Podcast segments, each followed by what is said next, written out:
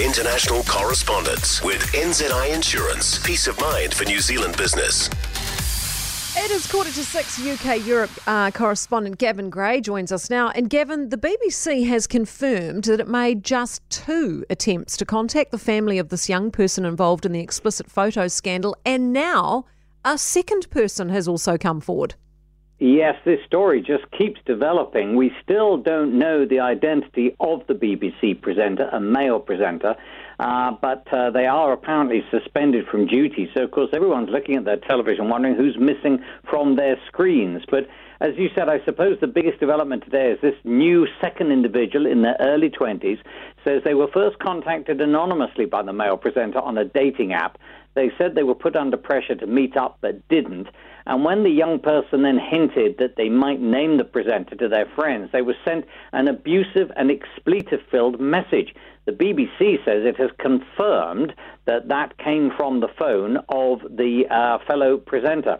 Uh, so I'm afraid this story kind of spinning out almost out of control. The BBC said despite taking these allegations seriously from the first person, the first complainant, uh, they made two attempts to get in touch uh, and then waited some seven or eight weeks to speak to the presenter who was being um, nominated for uh, some of this, as it were. So I think lots of people questioning the BBC's role and response in this, but I think ultimately we're going to find out the identity sooner rather than later. I think so too. Uh, and Hong Kong police have raided the family home of Nathan Law, a leading pro democracy activist in exile in the UK. Yes, Nathan Law fled to the UK three years ago. He was granted political asylum. He's yet to comment on what's happened, um, but uh, he's one of a number of prominent figures in Hong Kong's pro democracy movement who have fled China, fled Hong Kong, and he was one of the unofficial leaders in the 2019 demonstrators. The activists live in the UK, the US, and Australia. They don't have extradition treaties with China, and they have condemned a new order from Hong Kong authorities, which is basically, according to the chief executive in Hong Kong, John Lee, he's saying that they are going to pursue these people for life, and I quote, We will exhaust all means to pursue them. We will also pursue the forces behind the scenes that support and perhaps even control them.